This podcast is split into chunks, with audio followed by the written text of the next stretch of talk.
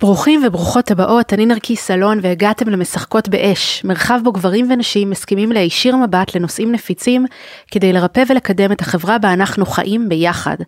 בפרק הזה נדבר על כאבים בחדירה ודרכים לטפל בהם. הפרק הזה משמעותי עבורי במיוחד, כי זה אותם כאבים שהוציאו אותי למסע לעבר הגוף, שגרמו לי לכתוב את הספר אישה חיה וגם ליצור את הפודקאסט הזה. אז כמו שתשמעו בשיחות שבפרק, התמודדות עם כאב עשויה להכיל מתנות ענקיות של גילוי עצמי, ואני מאוד מקווה שהשיחות בפרק הזה יעודדו אתכם לצאת למסע הזה. אז בשיחה עם לי ראובני ורונית בן אליהו דיברנו על סיבות שונות לכאבים בחדירה, פיזיולוגיות ורגשיות, דרכים לטיפול, חלק ממש לא צפויות, ואילו פעולות אנחנו יכולות לנקוט כדי לשחרר את הכאב, איך זה קשור לעולם הרגשי, לשכמות ואפילו ללסתות שלנו. נעבור לפתיח ונתחיל. Won't you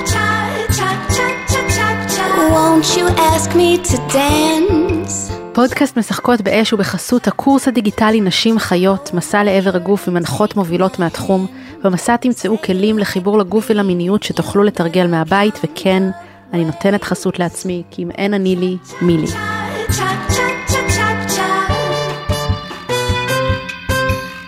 קוראים לי ליאור ראובני, אני בעיסוק שלי אה, מדריכה ומטפלת מינית מוסמכת. מה שאומר שאני עובדת בקליניקה עם יחידים וזוגות, שיש להם איזשהו קושי אה, לממש את המיניות שלהם כמו שהם היו רוצים. ההגדרה הזאת היא, היא חשובה בעיניי כי היא בעצם אומרת שאין סטנדרט לאיך אנחנו אמורים לעשות סקס, אה, ושכל אחד יכול ליהנות ממגוון אחר, ושבעצם כשאנשים מגיעים אליי, אז הם אומרים, אנחנו רוצים לעשות סקס באופן מסוים, אנחנו לא מצליחים ואנחנו רוצים עזרה. או לנהל חיים זוגיים ומיניים באופן מסוים, אנחנו צריכים עזרה. אמ, אז המטרה שלי היא, היא לא להפוך אותנו להיות קומפוטנטים לסקס, נגיד, וזה, וזה מאוד מתקשר לנושא של הפרק הזה בעניין של אה, כאבים בחדירה, כי הרבה פעמים בנות יגידו, נשים יגידו, יש לי כאבים בחדירה, ואני אשאל אותם אם ירצו להיות נחדרות, והם יגידו לא בהכרח. ואז זאת באמת שאלה, אם, אם צריך לעשות את כל התהליך הזה של לפתור את המורכבות כשאין בעצם אה, מוטיבציה. אה, לקיום יחסי מין בחדירה. כן, את, יש רגע את הדבר הזה שאנחנו, זה רגע להגיד את זה באמת, להדגיש את מה שאמרת, לא כולם חייבים לקיים יחסי מין בחדירה, יש עוד דרכים לייצר אינטימיות, אה, ולאו דווקא באמצעות חדירה, וברגע שאנחנו לוקחות את זה לכיוון של בוא נתקן, אני פגומה. אינטימיות, עונג מיני, סיפוק, אה, לגמרי. ריגוש, יש... כן, זה, זה מנעד נורא רחב. מצד שני, בר... את לא חושבת שברגע שמתעורר אצל אישה כאב בחדירה, זה יכול להצביע על משהו אחר שבמילא שווה להסתכל עליו, לא? תראי, אם יש אה, כאב שהוא כאב כרוני, שהוא בא לידי ביטוי באספקטים בחיים שלי, אז ברור שאני צריכה לטפל, ולכן אה, הנושא של האבחון הוא סופר סופר קריטי. לדוגמה, אה, יש נשים שיש להן כאב עמום באזור האגן, שלא תמיד ברור להם, שחלות, רחם, ואז צריך לעשות נגיד אבחון לאנדומטריוזיס. אנדומטריוזיס זה אחד מהמחלות הנשיות הכי לא מאובחנות, הכי לא נחקרות, הכי לא ידועות ומסתוריות שיש, והמון פעמים הדרך לאבחון זה רק באמצעות אה, ניתוח כירורגי. כלומר, רק פותחים את האזור ורק זה שרואים אם יש שם אה, בעיה רפואית, אז בעצם אפשר להגיד, כן, יש לך אנדומטריוזיס, הרבה מה להציע. מה רואים במקרה שיש? זה, רקמה רירית של רחם שהיא בעצם, אה, אה, היא לא נמצאת במקומה, כלומר כשיש לנו אה, מחזור חודשי, אנחנו בעצם, הרחם שלנו מייצרת רקמה, היא אמורה לנשור אחת לחודש. ויש נשים שאצלם בעצם, זה כמו מיומות, כלומר נהיה איזשהו אזור של רקמה שהיא לא במקומה, ועצם הנוכחות שלה מייצרת כאב. הרבה פעמים זה גם מייצר כאב ביחסי מין, שזה נורא תלוי במיקום של זה. זה, זה משהו ש... זה... אבל יש מה לעשות בקשר לזה? הם לפעמים טיפולים הורמונליים יכולים לעזור, לפעמים דיקור יכול לעזור, לפעמים הסרה כירורגית של האזור. שוב, יש מעט מדי מידע ומעט מדי אה, מחקר והמון נשים שסובלות מאנדומטריוזיס, אבל בוא נגיד שזה מתחיל להיכנס לקליניקה, רוב הנשים שמגיעות, הן מגיעות על שתי בעיות מאוד אה, שכיחות וידועות, ואחד זה וגיניסמוס ואחד זה וסטיבולודיניה.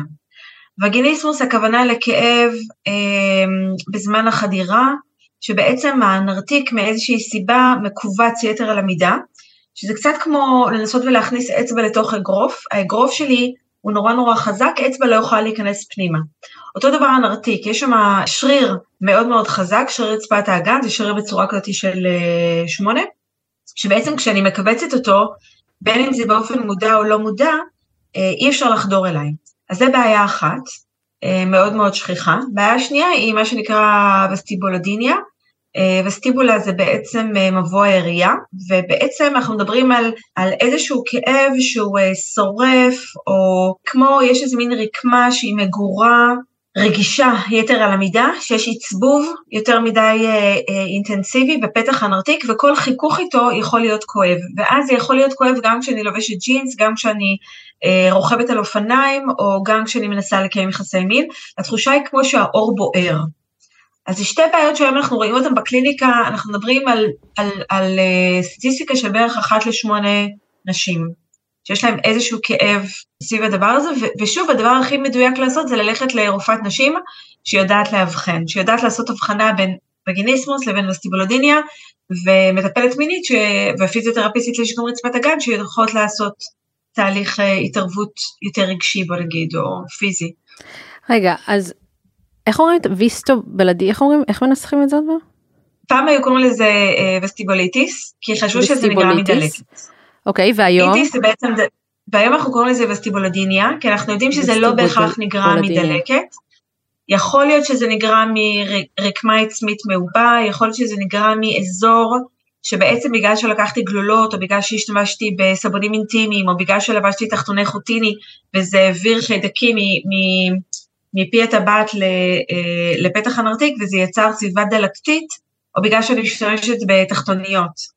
ואני לא מחליפה אותם בתדירות גבוהה מדי, ויש שם המון המון רטיבות ולחות וחושך וסביבה חיידקית פוריה להתערבות של מה שלא, כאילו, שימוש חוזר באגיסטן יכול הרבה פעמים לעשות את הדבר הזה.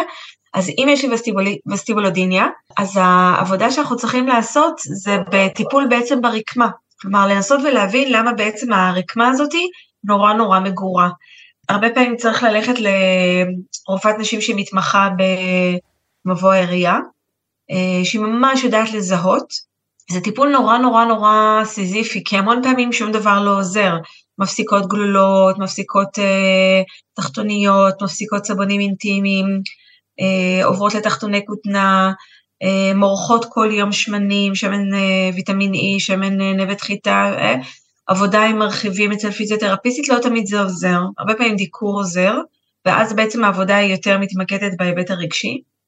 וגיניסמוס, שזה בעצם ה, ה, ה, השריר שהוא מאוד מאוד מכווץ, הרבה פעמים אפשר להגיד שזה תוצאה מחוסר היכרות עם הגוף, עם זה שנגיד אני רקדנית בלרינה כזאת מאוד קלאסית, וכל החיים לימדו אותי להחזיק, ולא לימדו אותי להרפות. או שהייתי מילדות ילדה קטנה שמתאפקת ולא עושה פיפי בכל מיני מקומות, והייתי רגילה לכווץ, ולא הייתי רגילה לשחרר. או שעברתי טראומה מינית, ואז הגוף שלי מתכווץ באופן לא רצוני, כי הוא לא סומך על זה שמי שנמצא איתי בעצם יהיה נעים, קשוב, רגיש, ויש פחד מכאב. אני זוכרת שכאב לי, עברתי פגיעה מינית, חדרו אליי בלי שרציתי, ואז הגוף מנסה להתגונן. כשהוא מנסה להתגונן, הוא בעצם אמ, מתכווץ גם כשבעצם אני נמצאת עם פרטנר אוהב. ואז זו חוויה נורא נורא מתסכלת, כאילו אני רוצה לשכב, אבל כואב לי, לא נעים לי. תגידי, אז את אומרת, אז זה. בעצם נתת את אה, שלושת האופציות האלה, כי אנדו זה משהו שלישי, נכון? נכון, אנדו זה משהו שלישי, אבל הוא נהיה יותר ויותר נפוץ ושכיח. אוקיי. כן. עכשיו, את כמה פעמים את אמרת, כן, ואז זה יכול להיות התערבות שהיא רגשית. אז את אומרת, יש קשר, את, את סיפרת פה על סיבות שהן סיבות פיזיולוגיות, שהן ממש סיבות פיזיות שבחומר, אבל אז את אומרת, נכון. אבל אז טיפול רגשי. נכון. אז מה הקשר הזה בין הרגש ל, ל, לתופעות האלו, כן. תראי, בסופו של דבר הגוף שלנו הרבה פעמים מייצר לנו כל מיני אה, מנגנונים כדי להתמודד עם אה, חוויות שהוא תופס אותן כלא נעימות, לא מתאימות, מעוררות בושה. כלומר, אם אני דתל"שית, אם אני גדלתי בבית שאומר לי, את אמורה לעשות סקס רק אחרי החתונה, או את אמורה לעשות סקס רק עם פרטנר אחד, או אם אני גדלתי עם אה, הורים נורא חודרניים, או אם עברתי באמת פגיעות מיניות, אה, אז פתאום לעשות את המעבר הזה מאסור אסור אסור למותר, או לא רוצה לא רוצה, מאוד רוצה, הוא נורא קשה ומאתגר, והרבה פעמים אה, הגוף מנסה להחזיק איזה שהם מנגנוני הגנה, שהמטרה שלהם זה למנוע מאיתנו לכאוב. עכשיו, אנחנו מנסים בראש לשכנע את הגוף שאנחנו רוצות את זה, ואנחנו מנסות לשכנע בגוף שאני אוהבת ושיש אה, אמון וכבוד עם הפרטנר, אבל הגוף כאילו עוד לא השתכנע. והרבה פעמים אנחנו צריכים לעבוד על האמונות המאוד ראשוניות, המאוד מובנות, המאוד חזקות, המאוד אוטומטיות, שאולי סקס זה מלוכלך, שסקס זה דבר רע, שלהתענג זה אסור. אני פעם קראתי בעצם... שגם אישה, נגיד נשים שמנסות להיכנס הרבה להיריון, יכולות לפתח uh, גם דברים.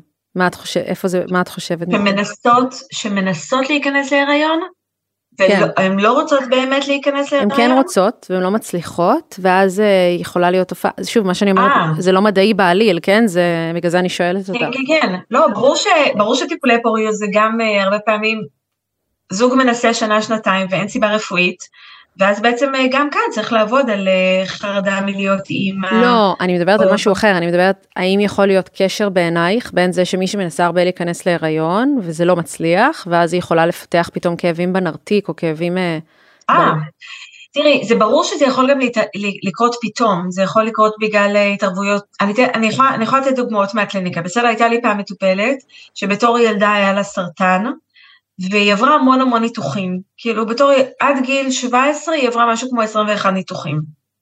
והיא כל הזמן הייתה נחדרת ונפלשת, וגם היא גדלה, חלק מהחיים שלה היא לא גדלה בישראל, היא גדלה במדינת אה, עולם שני, אה, והתפיסה הייתה שהורים משאירים את הילד בבית חולים והולכים. והיא זוכרת את עצמה בתור ילדה קטנה, נשארת על מיטה ענקית, לבד, מתחת לפלורסנטים, ורופאים מחטטים בגוף שלה כל הזמן.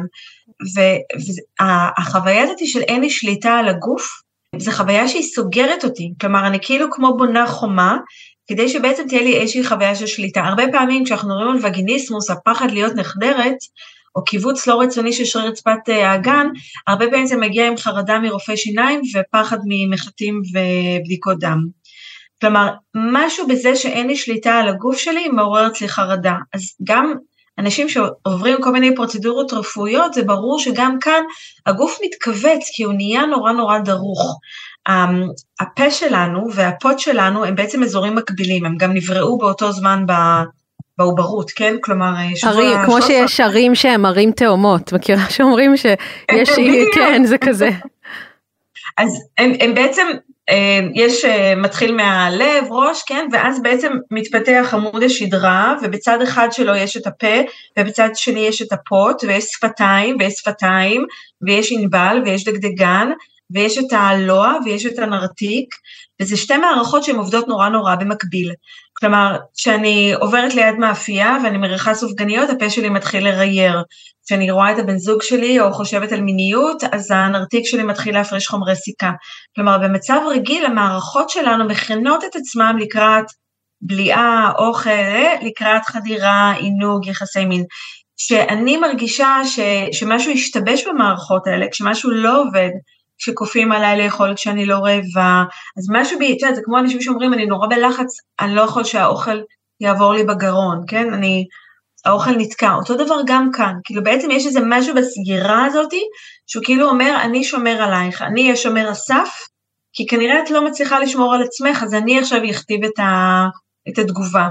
אז הפין, הפה והפוט הם בעצם מערכות יחסים שצריכות להתנהל בצורה זורמת, וכשבעצם משהו אה, מנותק בתקשורת, אז, אז, אז יש איזו חסימה. אז זה כמו חרדת ביצוע אצל גבר, זה קצת מזכיר, זה מקביל בעיניי.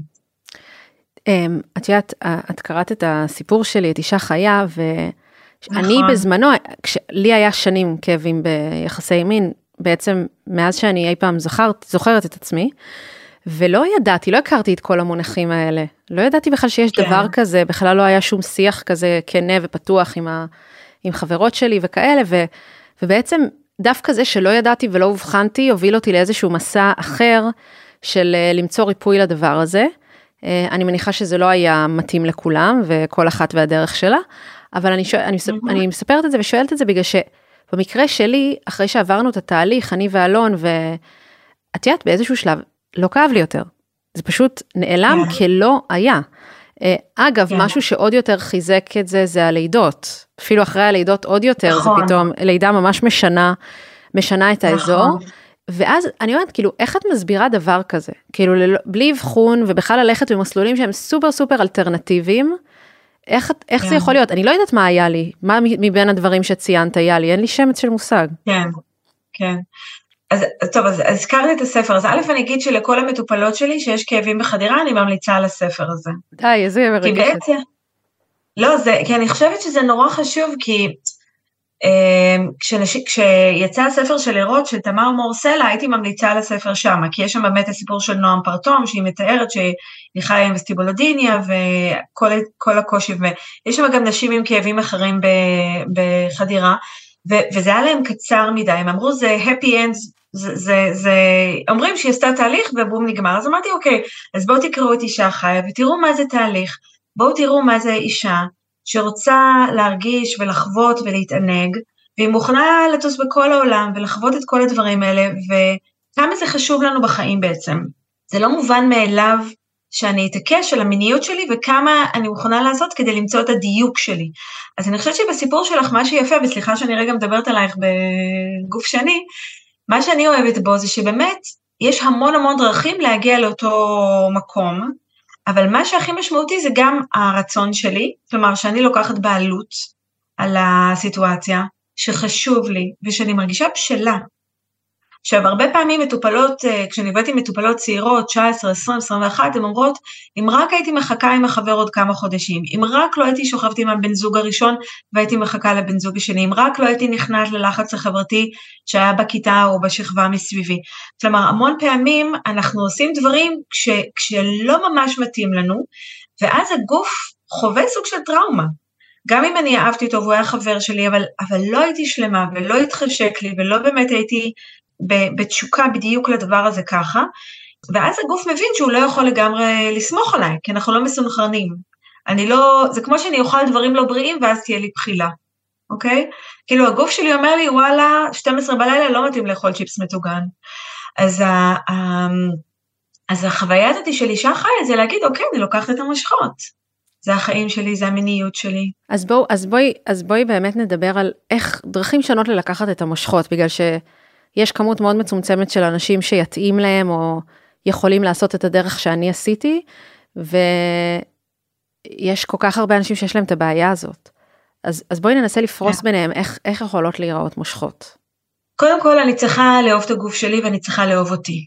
איך מתחילים מזה? אם אה, אני עכשיו מקשיבה לך ואני שונאת את הגוף שלי ואני שונאת אותי, מה אני עושה? אז תראי, אנחנו הרבה פעמים מסתכלים על עצמנו כמכלול, אבל גם כשאני קמה בבוקר אה, והשיער שלי לא מסתדר, והפנים שלי לא נראות טוב, ואני כולי במצב רוח עקום, עדיין יש משהו אחד שאני יכולה להסתכל על הברים ולהגיד, אוי, הוא דווקא די נחמד. אז זה יכול להיות האצבעות של הידיים, וזה יכול להיות הכתף, וזה יכול להיות... אה, אני זוכרת שבגיל 18 אני עשיתי קעקוע על הגב, שזה קעקוע שאני לא רואה אותו כשאני מסתכלת על הפנים שלי, אבל כאילו כשהייתי במצב רוח כזה, שהייתי צריכה איזה דאון כזה, והייתי צריכה רגע איזה משהו שירים אותי, הייתי כזה מסתובבת ומסתכלת על הקעקוע, והייתי אומרת לי, יש לך גם חלקים שובבים ואת גם אחלה. אז כאילו אנחנו צריכים תזכורת קטנה כזאת לזה ש... אנחנו אנושיות ואנחנו מנסות ואני יכולה גם לאהוב את הגוף שלי גם לא דרך העיניים, אני יכולה גם לשים קרם גוף ולגעת ב- ולשים קרם גוף, אה, קרם ידיים על הידיים ולתת לידיים שלי המון אהבה דרך מגע ולהגיד מגיע לידיים שלי עיסוי או מגיע לידיים שלי אה, אה, מגע של חמלה או אה, מגיע לי לשמוע עכשיו שיר שאני אוהבת, או מגיע לי לאכול ארוחת בוקר בריאה ומזינה, כלומר לעשות דברים שמיטיבים איתי, ההמשך זה גם כאילו כשאני עושה מקלחת, לעשות מקלחת שהיא מאוד מודעת. אני נוגעת בגוף שלי, אני מסבנת את הגוף שלי, אני שמה שם פה, אני מרגישה את המים שהם מאוד חמים ונעימים, אני כאילו עושה פעולות שמיטיבות איתי כדי לגרום לעצמי להרגיש יותר טוב. אחר כך להתחבר לאיבר המין, להסתכל על איבר המין, לגעת באיבר המין, להכיר את איבר המין, לראות מה נעים לו, להגיד לעצמי כל הזמן אה, משפטים שמחזקים, מגיע לי עונג, מותר לי ליהנות, אני עושה את זה עבור עצמי. ואחר כך אם אני נמצאת עם בן או בת זוג, אז גם את אותו דבר, כאילו לבקש מהם שהם יגידו לי, וגם כשאני אומרת את זה להם, אנחנו עושים את זה כדי להיות מחוברים, אנחנו עושים את זה כדי להיות קרובים, אנחנו רוצים להראות אחד לשני אהבה, ללטף הרבה, לגעת באהבה, זה נורא נורא חשוב, אין לאן למהר. אה, זוגות שהם נמצאים בתוך אה, התהליך, אני הרבה פעמים אומרת להם, אה, תקבעו שני ערבים בשבוע שאתם רק עושים אחד לשני מסאז', אחד בלי חדירה, בלי אזורים אירוטיים. זה תהליך נורא נורא נורא הדרגתי, להוציא את החרדה מהחדר ולהכניס הרבה אהבה וחמלה. אמ, ואני הרבה פעמים עובדת גם בצורה יצירתית על דברים עקיפים. אם הפוט שלי הייתה כותבת לי מכתב אהבה, או מכתב, מה היא הייתה כותבת לי? כאילו אם היא הייתה מתחילה איזה מין מכתב כזה ב... לי יקרה, הרבה זמן לא דיברנו, אני רוצה לספר לך משהו, אני רוצה לספר לך מה שלומי, מה הפוט שלי הייתה אומרת לי. כאילו אנחנו רוצים לייצר איזה ערוץ תקשורת כזה, שבעצם אני והלב והראש והפוט מסונכרנים. כאילו, גם כשאני נכנסת לתוך אינטראקציה מינית, חייב להיות איזושהי מידה של סינכרון. אם הראש לא שם, אם הלב לא שם, אם הגוף לא שם, אם ה mind לא שם, זה לא יעבוד. אז זה את אומרת דרכים באמת להתחיל. כן. כל הדרכים האלה מתייחסות די להיבט הרגשי. כן, לגמרי. אוקיי, ומה עם עבודה פיזית? עבודה פיזית על האזור? אז עבודה פיזית, אה, תראי, מי שיכולה להסתכל או לראות סרטוני, ש... סרטוני הדרכה לאוננות נגיד, אם אני מגיעה לחוויה של עונג או, או סיפוק מיני דרך אוננות, אז ברור שזה אחלה דרך לפתח אהבה עצמית, כאילו גם לפוט וגם לכל המרחב האירוטי. מי שזה אה, מאתגר אותה להתחיל לבד, אז אפשר אה, ללכת לפיזיותרפיסטית, לשיקום רצפת הגן, שהן מלמדות שליטה. אה, יש כאלה שהן מעולות, ב, שעברו הכשרה, שהן עובדות עם מטפלות מיניות, שהן יודעות איך לעבוד באופן מכוון לעונג מיני. ללכת רק לרופאות נשים מומלצות שיודעות לדבר מיניות. הרבה פעמים יש לנו איזה מין חוויה של ניתוק בין פריון לבין עונג. כלומר, אני זוכרת שאני הייתי בת 20 ובאתי לגינקולוגית שהייתה לי ושאלתי אותה כל מיני שאלות והיא לא ענתה לי על כלום. כאילו, רציתי מידע, רציתי להבין איך הגוף עובד ומה קורה ואחר כך התבאסתי, כאילו, וכשהתחלתי לעבוד בתור מטפלת מינית והכרתי אה, רופאות נשים אחרות, שכן מבינות שעונג מיני, שסקרנות של נשים, שנשים צעירות, הן צריכות לתת, אה, להיות כתובת. אז במובן הזה להתייעץ עם אנשי מקצוע טובים, מומלצים. אני חושבת שהעולם של, אה, של מיניות הוא, הוא עולם אה, מבחינת עבודה רוחנית או, או אלטרנטיבית, הוא עולם מורכב, כן? מצד אחד יש הרבה מנחי סדנאות וכאלה שעושים עבודה נפלאה ונהדרת, ויש כאלה שצריך נורא להיזהר איתם. הייתי הולכת רק למישהו ששמעתם ממקור ראשון שהעבודה איתה, איתו, היא חוויה מיטיבה. תגידי, יש תופעה כזאת של נשים שכואב להן והן לוקחות אה, הלחוש כדי להצליח לקיים יחסי מין? כן. את יכולה קצת לדבר על זה? תראי, הזרקאין זה חומר שנותנים בגדול לנשים אחרי לידה, כשיש להם אה, כל מיני סוגים של, אה, שיש תפירה, שיש אזור כואב, או אזור חבול אחרי לידה, אז הזרקאין בעצם אה, מאלחש כאב. אנחנו יודעים היום ממחקר שהזרקאין, אם אני משתמשת בו יום-יום, אחרי שאובחנתי עם וסטיבולודיניה, אמ, ואני שמה זרקאין על הרקמה אה, הכואבת, זה מפחית את הכאב אה, ומרפא אותו. אנחנו לא יודעים למה. אני לא הייתי שמה הזרקאין בקיום יחסי מין, מהסיבה הפשוטה שזה גם מאלחש את האישה וזה גם מאלחש את הפין. כלומר, ואז גם הגבר יש לו פחות תחושתיות, והרבה פעמים הוא עושה פעולה יותר כואבת. זה גם קצת uh, בניגוד בעצם... לכוונה של מה שהתכנסנו בשבילו, הרי לא, זה לא באנו לשרוד יחסי מין. לא, וגם לא באנו נכון. לשרוד יחסי מין, באנו לעשות את זה נכון. כי זה מה שהגוף שלנו רוצה, לא? נכון, למרות שהרבה אמ, פעמים יש פחד מכאב.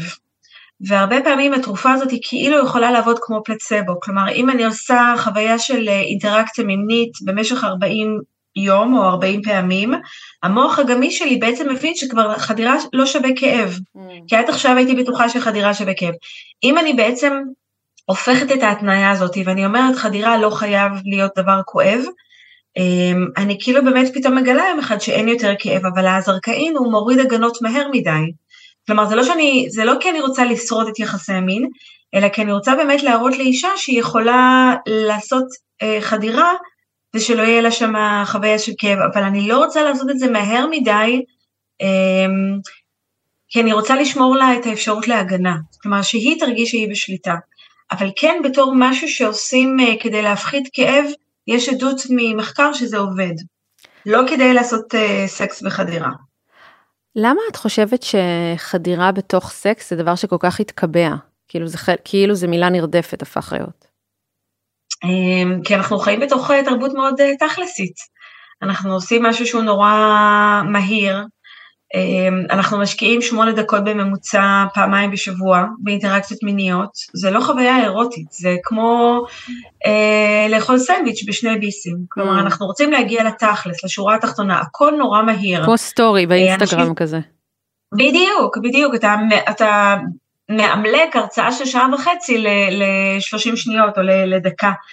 אה, אנחנו רוצים כל הזמן שורה תחתונה, ובעצם אנחנו לא תרבות של slow food, אנחנו לא תרבות של פנאי, אנחנו לא תרבות של... אה, אה, אני חושבת על אנשים שנגיד הם צרפתים או איטלקים, שהם יכולים לאכול ארוחה עם שבע מנות, והם מפעילים את כל החושים כשהם אוכלים, ויש יין, ויש מנה ראשונה, ומנה שנייה, ומנה שלישית, אמ, מנה אחרונה, והכל נורא באיטיות ובהתענגות.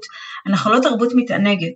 אנחנו קצת כמו האמריקאים, אנחנו רוצים מהר מהר, גדול, אה, משביע וכולי, ומשהו מתפספס בחקירה. של הגוף.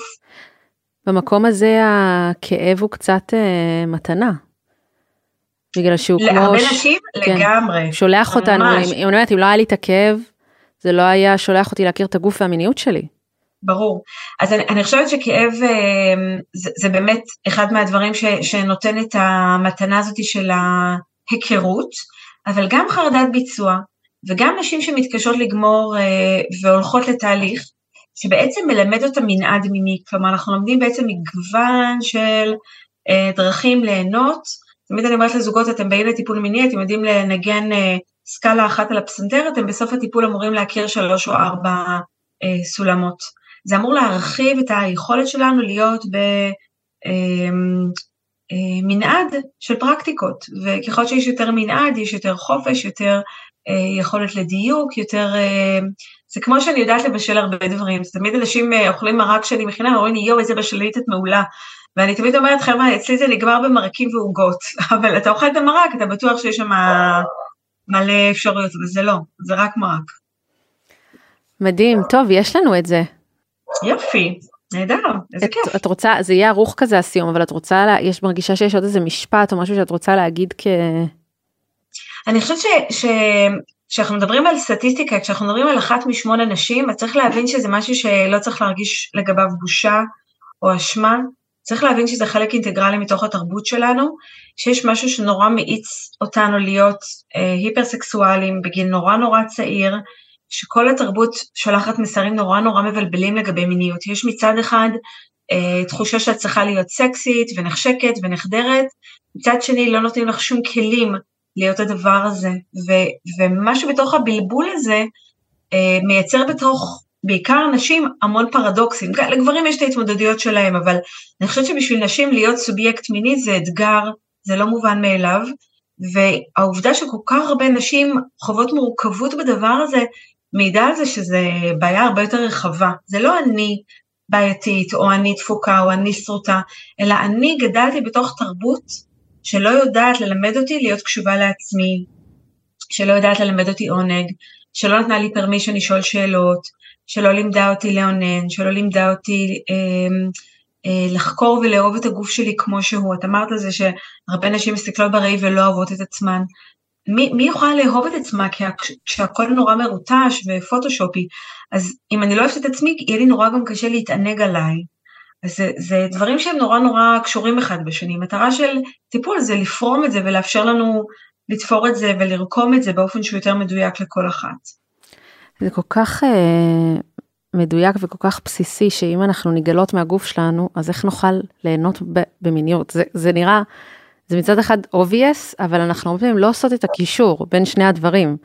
נכון, אמ, נכון. והקטע, התרב... הנורמות החברתיות האלה שגורמות לנו כל כך להיגאל מאיבר המין הנשי, אה, או להיגאל מגוף אה, נכון. כל עוד הוא לא נראה בצורה מסוימת, זה, זה, זה נראה לנו שני דברים לא קשורים, אבל זה באמת כל כך מהותי, מה שאמרת, הקשר הזה.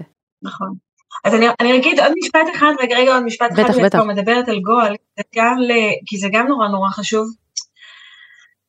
כשמסתכלים על איבר המין הוא נראה נורא נורא מוזר, כן? זה כמו להסתכל על לוע של פה, זה קצת בחוץ, זה קצת בפנים, אני לא יודעת אם זה איבר פנימי, אם זה איבר חיצוני, אבל אם אנחנו נסתכל על דברים אוניברסליים בטבע, תות שדה, אפרסק, לא הארי, בעצם אנחנו נראה שהמבנה או הצורה של, אמ, של הפוט שלנו היא כמו של תות צדק שאת חותכת אותו ככה לאורך. וגם המרקם או הנוזליות או הרטיבות, כן? זה כמו שאת מועכת תות. כשאת מועכת תות יש ג'וס, יש, יש נוזלים. זה בדיוק אותו מבנה של ה... אנחנו, אנחנו חלק מהטבע, כן? הפוט שלנו זה חלק מהיצירה של הטבע, זה כמו פרחים, זה כמו פירות, זה אותו דבר. אי אפשר לחוות גועל ממשהו שהוא טבעי, כן? אבל אנחנו פשוט לא רגילים לראות את זה כמשהו יפה, נקי, אה, טבעי, אותנטי. אז אה, עבור נשים שחוות גועל, אני אומרת להם, תתחילו להתיידד קודם עם תותים. ללמוד לאהוב תות, טיפ מעולה. אז uh, השיחה הבאה הייתה עם רונית בן אליהו, שהיא פיזיותרפיסטית, מטפלת בנשים בתחום שיקום רצפת האגן, מדריכה להכנה ללידה ומורה ליוגה נשית. יש לה שיטה די מהפכנית לריפוי כאבים בנרתיק, דרך עבודה על כאבים בגב. עוד לפני שנים רבות, לפני כ-30 שנה, אה, גם למדתי שיטה טיפולית שמתייחסת לחיזוק שרירים שהם הפיגומים של החוליות, אבל זו הייתה שיטה שלמדתי והיא די הוזנחה, היו לה סימוכים מחקריים, וגם גיליתי עוד לפני שנים רבות שהגב העליון הוא אזור נוקשה, אין בו הרבה תנועתיות, והרבה פעמים הוא מסתיר בתוכו מתח שמשפיע על אזורים תנועתיים יותר. אנחנו בדרך כלל נרגיש יותר כאבים באזורים תנועתיים כמו צוואר, גב תחתון, אגן, בטן תחתונה, מרפק, כתף, ירך, ברך. כמעט תמיד לא נרגיש כאבים באזור הגב העליון. ואני גם בעבודתי בתחומים האורתופדיים בעבר, מצאתי שהגב העליון הוא המקור. כלומר, כשנשים, או גברים בעבר, היום אני מטפלת רק בנשים, הגיעו עם כאבים אורתופדיים בצוואר, בכתפיים, בגפיים, אני תמיד פניתי לאזור הגב העליון ומצאתי שטיפול באזור הגב העליון שלו בכל מיני דרכים, לי יש את הדרך הטיפולית שלי, אבל גם בדרכים אחרות, פותר את הבעיות. תמיד מצאתי בו גם אזורים כאובים שמקבילים לצד ולאזור של הכאב האורתופדי שהאישה או המטופלת הגיעו אליי. ברבות הזמן שהגעתי אה, לתחום של אה, פיזיותרפיה לרצפת האגן, אה, מצאתי שכאבים ברצפת האגן הנשי, שזה יכולים להיות גם כאבים שמתבטאים ביחסי מין, אבל גם כאבים באזור בטן תחתונה או בשלפוחית השתן, או אפילו כאבי אגן, כאבי פיוביס בהיריון, הרבה פעמים אה, מתלווה אליהם אה, מתח ונוקשות בגב העליון, מתח בצוואר ובלסתות, וזה הפך להיות גם חלק מהתשאול שלי. הרבה פעמים מצאתי הקבלה אפילו בצד של הכאב, אני בודקת באזור רצפת האגן, באזור הנרתיק, באזור האגן, אם התלונה היא כאבי אגן, באזור הבטן התחתונה, אני בודקת גם וגינלית וגם חיצונית אזורים כאובים, ואז אני פונה לאזור הגב העליון, הצוואר השכמות, וכמעט תמיד אני מוצאת שם נוקשות, כאב, והם מקבילים גם באותו צד של הכאב שאני מוצאת באזור רצפת האגן והאגן. לא רק זה, התשאול שלי הוא תשאול כולל. כלומר, אם האישה אומרת לי, כואב לי, כואב לי ביחסי מין, או כואב לי בבטן התחתונה, את יודעת מה, גם כואב לי בירך, וגם כואב לי גם בכתף באותו צד, ולפעמים אפילו באוזן או, או בלסת באותו צד. אז אני לא מתייחסת רק לרצפת האגן, אני גם לא אומרת לה, אני מטפלת רק ברצפת הגן, אני פיזיותרפיסטית רצפת הגן. הטיפול, ההסתכלות שלי וגם הטיפול שלי הינם הוליסטיים, אני רואה קשר בין המתח שיש לה בכתף או בלסת או באוזן או בירך, לבין הכאב שהיא באה אליו, איתו, אליי, מלכתחילה. הכאב ברצפת האגן, באגן, כמעט תמיד אני מוצאת שיש גם אה, הלימה, הקבלה בצדדי הכאב. אז את יודעת, כש, כשחושבים על זה בהיבט של שרירים, או, אז אני מצליחה לדמיין, אבל ראיתי באחד מהשיתופים, שמצאת קשר אפילו בין כאבי גב לפטריה וגינלית. אני לא מצליחה להבין איך זה יכול להיות. אז לא ממש פטריה, אולי משהו במה שהמטופלת שיתפה לא היה מדויק.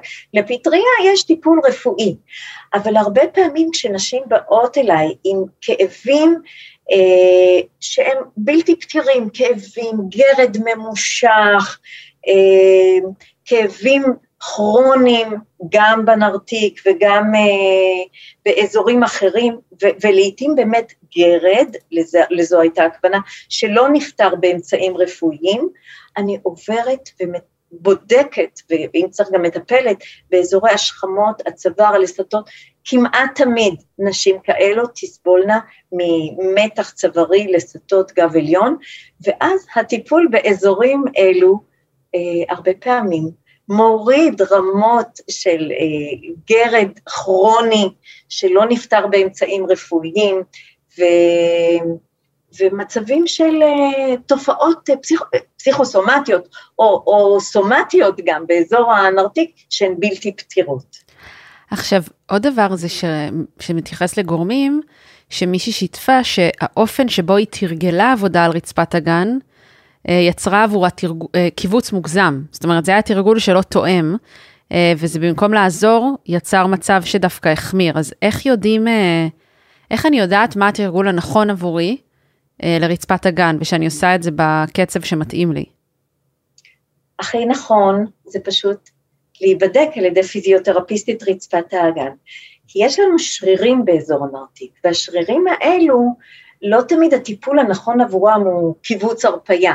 לפעמים הם מכווצים יתר על המידה, וקיבוץ היתר הזה גורם לזרימת דם פחות טובה, למצבים של כאב בגלל קיבוץ היתר, כמו בכל אזור בגוף, שאם הוא יהיה מכווץ יתר על המידה, הוא יגרום לכאב.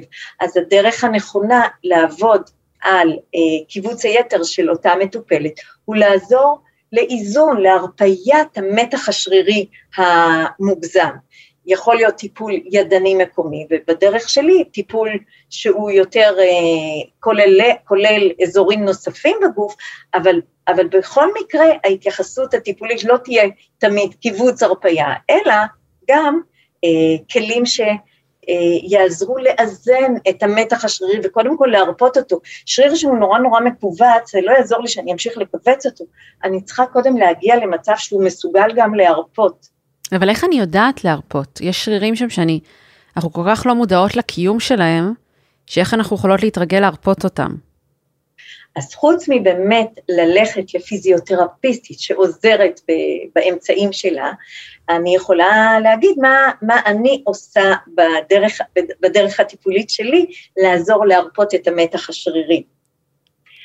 אז מה אני עושה? אני, כשאני מוצאת מתח שרירי, אה, אני אומרת למטופלת, אוקיי, נורא נורא מכווץ, בואי תתלבשי, ואז אני עוברת לבדוק אזורים אחרים בגוף, שקשורים באמת לגב העליון, צוואר לסטות, ואם אני מוצאת שם נוקשה, נוקשות, מתח, כאב, וכמעט לא קורה שאני לא מוצאת שם נוקשות, מתח, כאב, אני מתחילה לטפל באזורים האלו. אני גם אומרת למטופלות, תנסו את הניסיון הבא, תשבי עם רגליים על הרצפה, תעשי ככה, אי, תקפצי את האזור העליון ותרגישי מה זה עושה למטה.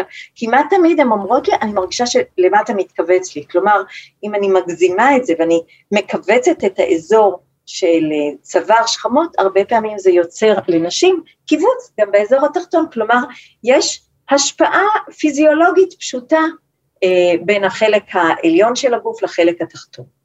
אז אני עובדת קודם כל על נשימה מלאה, על אה, שחרור אזורים ש, שהם נוקשים וכאובים, בדרך שלי או בדרכים טיפוליות אחרות, אני אחר כך אתאר מה אני עושה באזור העליון, ואז אני חוזרת לבדוק אותה וגינלית, וכמעט תמיד, אה, נרקיס, את יכולה גם אה, להעיד, אנחנו מוצאות שהכאב ירד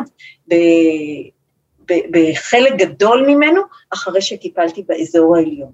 לעתים אני גם נעזרת בטכניקות מקומיות של שחרור מקומי, של הקיבוץ יתר המקומי, אבל אני לא אתחיל טיפול מקומי לפני ששחררתי וטיפלתי באזורים עליונים יותר, שמבחינתי הם הגורמים הישירים לכאב המקומי בנרתיק. יכול להיות שיש גורמים נוספים, כמו מה שציינתי קודם, כמו טראומה, תקיפה, אה, מתח נפשי, אבל, אבל אני לא יכולה לטפל בגורמים הנפשיים, אני יכולה לשבור את המעגל על ידי טיפול בגורמים הישירים, הדרכה לנשימה נכונה, יציבה נכונה, הרבה נשים יושבות ומקצרות את החלק העליון של הצוואר, וההדרכה מבחינתי היא תמיד לשמור על מנח ארוך ותקין של הראש מעל חגורת הכתפיים, סנטר מקביל לרצפה, מבט בגובה העיניים, זה חלק מאוד מאוד גדול מההדרכה ליציבה, מההשפעה על יציבה נכונה, אה, על רצפת האגן, וגם לא להיות מכווצים, לנסות להרפות לסתות, הרבה נשים אומרות אין, אין לי שליטה, בלילה לסתות שלי ננעלות. המודעות לנושא כבר, הינה כבר חלק גדול מפתרון הבעיה. אני לפעמים אומרת, תעשו תזכורות בטלפון לתיקון יציבתי. לגבי מתח בלסתות בלילה, המודעות מאוד עוזרת, יש נשים שנעזרות בסעד לילה, וגם טיפולים ב... דרכים נוספות שאני נעזרת בהן, כמו קרניו-סקרל, אה, טיפול באזור הלסתות, הראש, אבל בהחלט אני מתייחסת קודם לאזור העליון, ורק אחר כך חוזרת לבדוק אם חל שיפור באזור אה, רצפת האגן, הנרתיק וכל מה שסובב אותו. אז אה, נניח באמת אני באה לקליניקה שלך ואני, או לקליניקה של מישהי אחרת, ואני עושה את התרגילים, אני, אני מתרגלת בבית על לחזק שרירים, אבל איזה דברים, כי יש גבול, יש תקרת זכוכית לכמה קליניקה יכולה לעזור לי פעם בכמה שבועות. בסוף אני חייבת להביא את זה ליום-יום. אז אם יש לך נכון. עוד כלים וטיפים בנוסף למה שציינת עכשיו, שיכולים כן. לסייע לתרגול עצמי. נכון. אז לפני כן, קודם כל, כל מטופלת שבאה אליי, מקבלת גם, אני, אם אני בדרך הטיפולית שלי, אני, אני אולי ברשותך נרקיס אציין מה אני עושה מבחינת הדרך הטיפולית, איזה גיבוי אני נותנת למטופלות ואחר כך בטח. טיפים לחיים. אז ככה, אז הדרך הטיפולית שלי כוללת מספר דברים. קודם כל באמת, אני קודם כל פיזיותרפיסטית לשיקום רצפת הגן, אז יש תשאול, בדיקה של אה, רצפת האגן, הדרכה לחיי יומיום וכולי. אה, הדרך הטיפולית שלי באזור של הגב היא שיטה שפיתחתי, לא המצאתי, שנקראת ייצוב דינמי, מבחינתי אה, יש לנו שרירים, לא מבחינתי, כך זה קיים, יש לנו בעמוד השדרה שרירים קטנים שהם אה, שומרים על המרווח בין החוליות, הם קטנים, ואם מאיזושהי סיבה של יציבה לא נכונה או אסימטריה קלה, השרירים לא מתוחזקים כמו שצריך, תהיה לנו איזושהי קריסה קלה, ואנחנו לא סימטריות, אז הרבה פעמים הקריסה תהיה לצד החלש יותר, ואז אם יש קריסה לצד מסוים, נוצר לחץ על עצבים שיוצאים מאותו צד, לכתף, לירך, לרצפת האגן. הטיפול שלי כולל חיזוק נקודתי של השרירים האלו בין החוליות, כשהאישה שוכבת על הצד ואני מחזקת את השרירים האלו בדרך שאני אה, מדריכה אותה כיצד לעשות את זה איתי. כמו כן אני משלבת שיטה מדהימה שלמדתי שנקראת קרניו-סקרל, שעובדת על שחרור אזורים שאחראים לזרימת הנוזל הבין שדרתי מהקרניום, מהגולגולת לסקרום, והשחרור הזה גם עוזר הרבה פעמים לאיזון של תחושה של אה, אה, הראש וה, ועמוד השדרה הצווארי בידיים שלי. אה, ואני אומרת למטופלת, את חייבת גיבוי. הגיבוי למה שאני עושה בטיפול הנקודתי ובקרניו-סקרל, הוא תרגילים שאני אתן לך, לא הרבה, שניים שלושה תרגילים לתחזוקה של, של הגב. אין מה לעשות, אנחנו, האדם בחר להיות ללכת בנח זקוף. המנח הזקוף מחייב תחזוקה, תחזוקה יומיומית מבחינתי, של שניים שלושה תרגילים כנגד כוח הכובד. כי כוח הכובד בלוק מושך אותנו כלפי מטה, אין לנו את הפריבילגיה של החיות בטבע שהולכות על ארבע, אנחנו צריכות לתחזק את המנח הזקוף הזה באופן יזום. התרגילים שאני נותנת, השניים שלושה תרגילים כוללים חיזוק של הבטן בתרגיל אחד, חיזוק של האגן והשרירים באזור הנרתיק, שהרבה פעמים אני מוצאת שהם מאוד מאוד מכווצים, זה התרגיל השני, והרבה פעמים אני משלבת איזשהו תרגיל לשחרור או לחיזוק של הגב העליון אם האישה מאוד מאוד כפופה או חלשה באזור הגב העליון, והדרכה, הדרכה לנשימה מלאה, ליציבה נכונה של החזקת הראש מעל הגוף, ו, ו, ושימוש נכון בשרירי הליבה בחיי היומיום, גם בה, במאמצים וגם בתהליכי התרוקנות אה, של הגוף. עכשיו, מהם הטיפים שלי ליומיום לנשים שלא באות אליי לטיפול? אז באמת, קודם כל, לשמור על יציבה נכונה, והרבה נשים, אני מוצאת אותן גם כשהן יושבות מולי, יושבות ככה, או במאמצים, הן יכולות לרוץ או להרים משקולות ולהיות מאוד מקוצרות באזור הצוואר והגב העליון. דבר שני, ללמוד לנשום נשימות מלאות, לא, לא לעבור את כל היום רק עם נשימה שטחית. דבר שלישי, לחזק את שרירי הליבה, שרירי בטן עמוקים, שרירי אגן עמוקים, לפני שאני מתחילה מאמצים עצימים כמו ריצה, רמת משקולות, אה, זומבה, ריקוד וכולי, כל הפעילויות שהן כנגד כוח הכובד. אה, הרפייה, למצוא זמן להרפייה, ולהתייחס לאזור הגב העליון, לפנק אותו, לעשות אותו, לפתוח אותו, לחזק אותו, הוא אזור מאוד מאוד מוזנח, והרבה פעמים אנחנו פחות מתייחסים אליו בתרגול היומיומי, ולהיות קשובים ללסתות שלנו, הרבה נשים, ואם יישאר זמן אספר סיפור אחד קטן, יש זמן? כן, כן, את יכולה. אז אני אספר, זה סיפור uh, מדהים של uh, uh, בחורה שבאה אליי בעקבות המלצה, היא הגיעה לשבועיים לארץ, היא חיה ב, בחו"ל, בחורה בת 30, וזו שהפנתה אותה אליי אמרה לי, תקשיבי, יש לה כאבים בשלפוחית השתן כבר מעל עשר שנים, טובי הרופאים בחו"ל, בארץ ופיזיותרפיסטים טיפלו בה, ויש לה כאבים, כבר אין לה דלקות שמצריכות אנטיביוטיקה, טופלה, נבדקה, אבל הכאבים ממשיכים. והיא שמעה אותה חברה, הרצאה שלי על הקשר גם בין מפרקי הלסתות אה, לכאבים ברצפת האגן, וביקשה ממנה להתקשר אליי. היא התקשרה אליי כשהגיעה לארץ לשבועיים. ואז שאלתי אותה בטלפון, כמה זמן יש לך את הכאבים האלו? היא אמרה, בערך עשר שנים, מאז שהשתחררתי מהצבא, אולי קצת אחרי, ואז שאלתי אותה, האם כואב לך? יש לך איזה מתח, צוואר, שכמות, לסתות? היא אמרה, וואו, בא לי לבכות שאת שואלת אותי את זה. אני מפרקה לסתות כאובים, כאובים, את יודעת מה?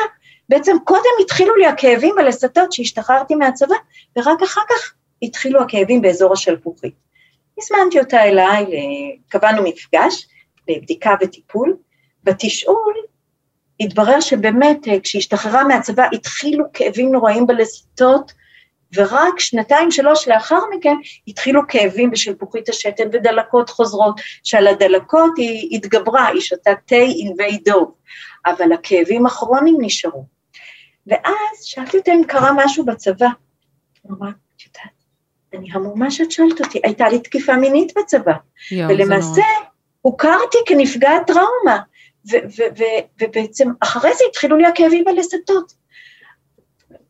בקיצור, בדקתי אותה, גם חיצונית, גם וגינלית, והיה לה כאב באותו שריר שאני תמיד בודקת בנרתיק, שמבחינתי השריר הזה הוא ברומטר של מה שקורה בגוף, והשריר הזה היה מכווץ בעיקר בצד אחד, אבל בשני הצדדים מאוד, והיא גם אמרה, והלסת באותו צד גם כואבת לי יותר.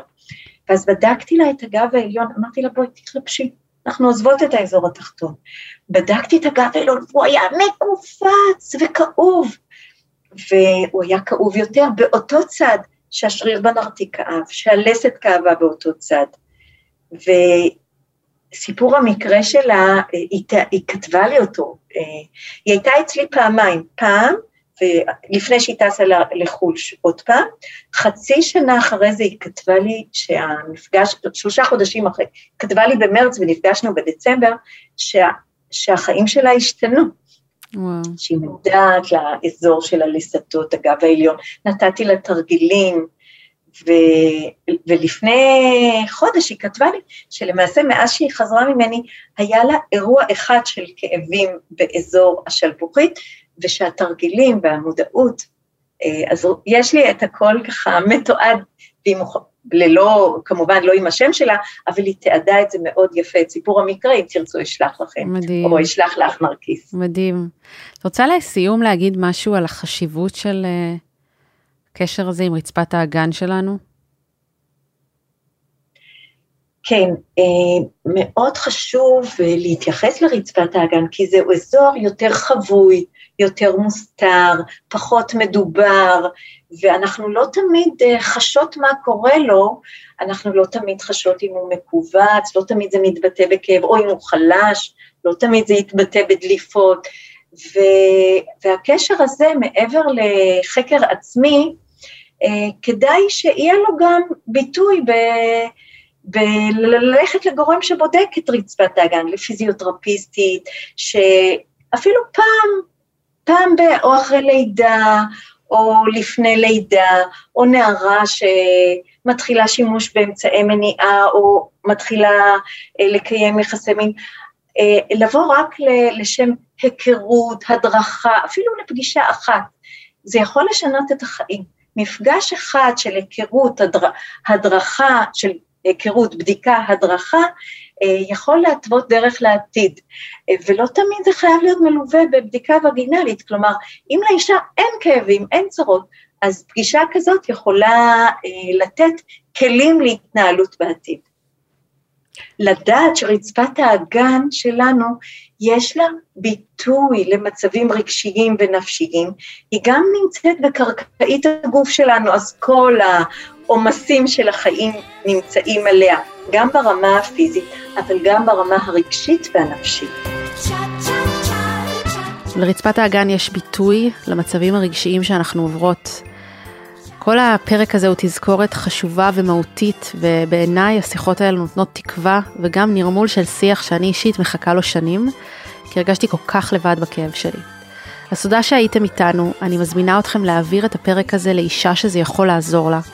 לתיאור הפרק אני מצרפת קישור לספר שלי אישה חיה, שמשתף בצורה מאוד לא מצונזרת התמודדות של אישה עם כאבים בנרתיק והתהליך של הרפיית הכאבים האלה וגילוי העונג, וגם קורס נשים חיות שנותן כלים שניתן לתרגל מהבית. תודה ענקית לרונית בן אליהו וליר ראובני על הראיון, תודה לזק אביעד על העריכה.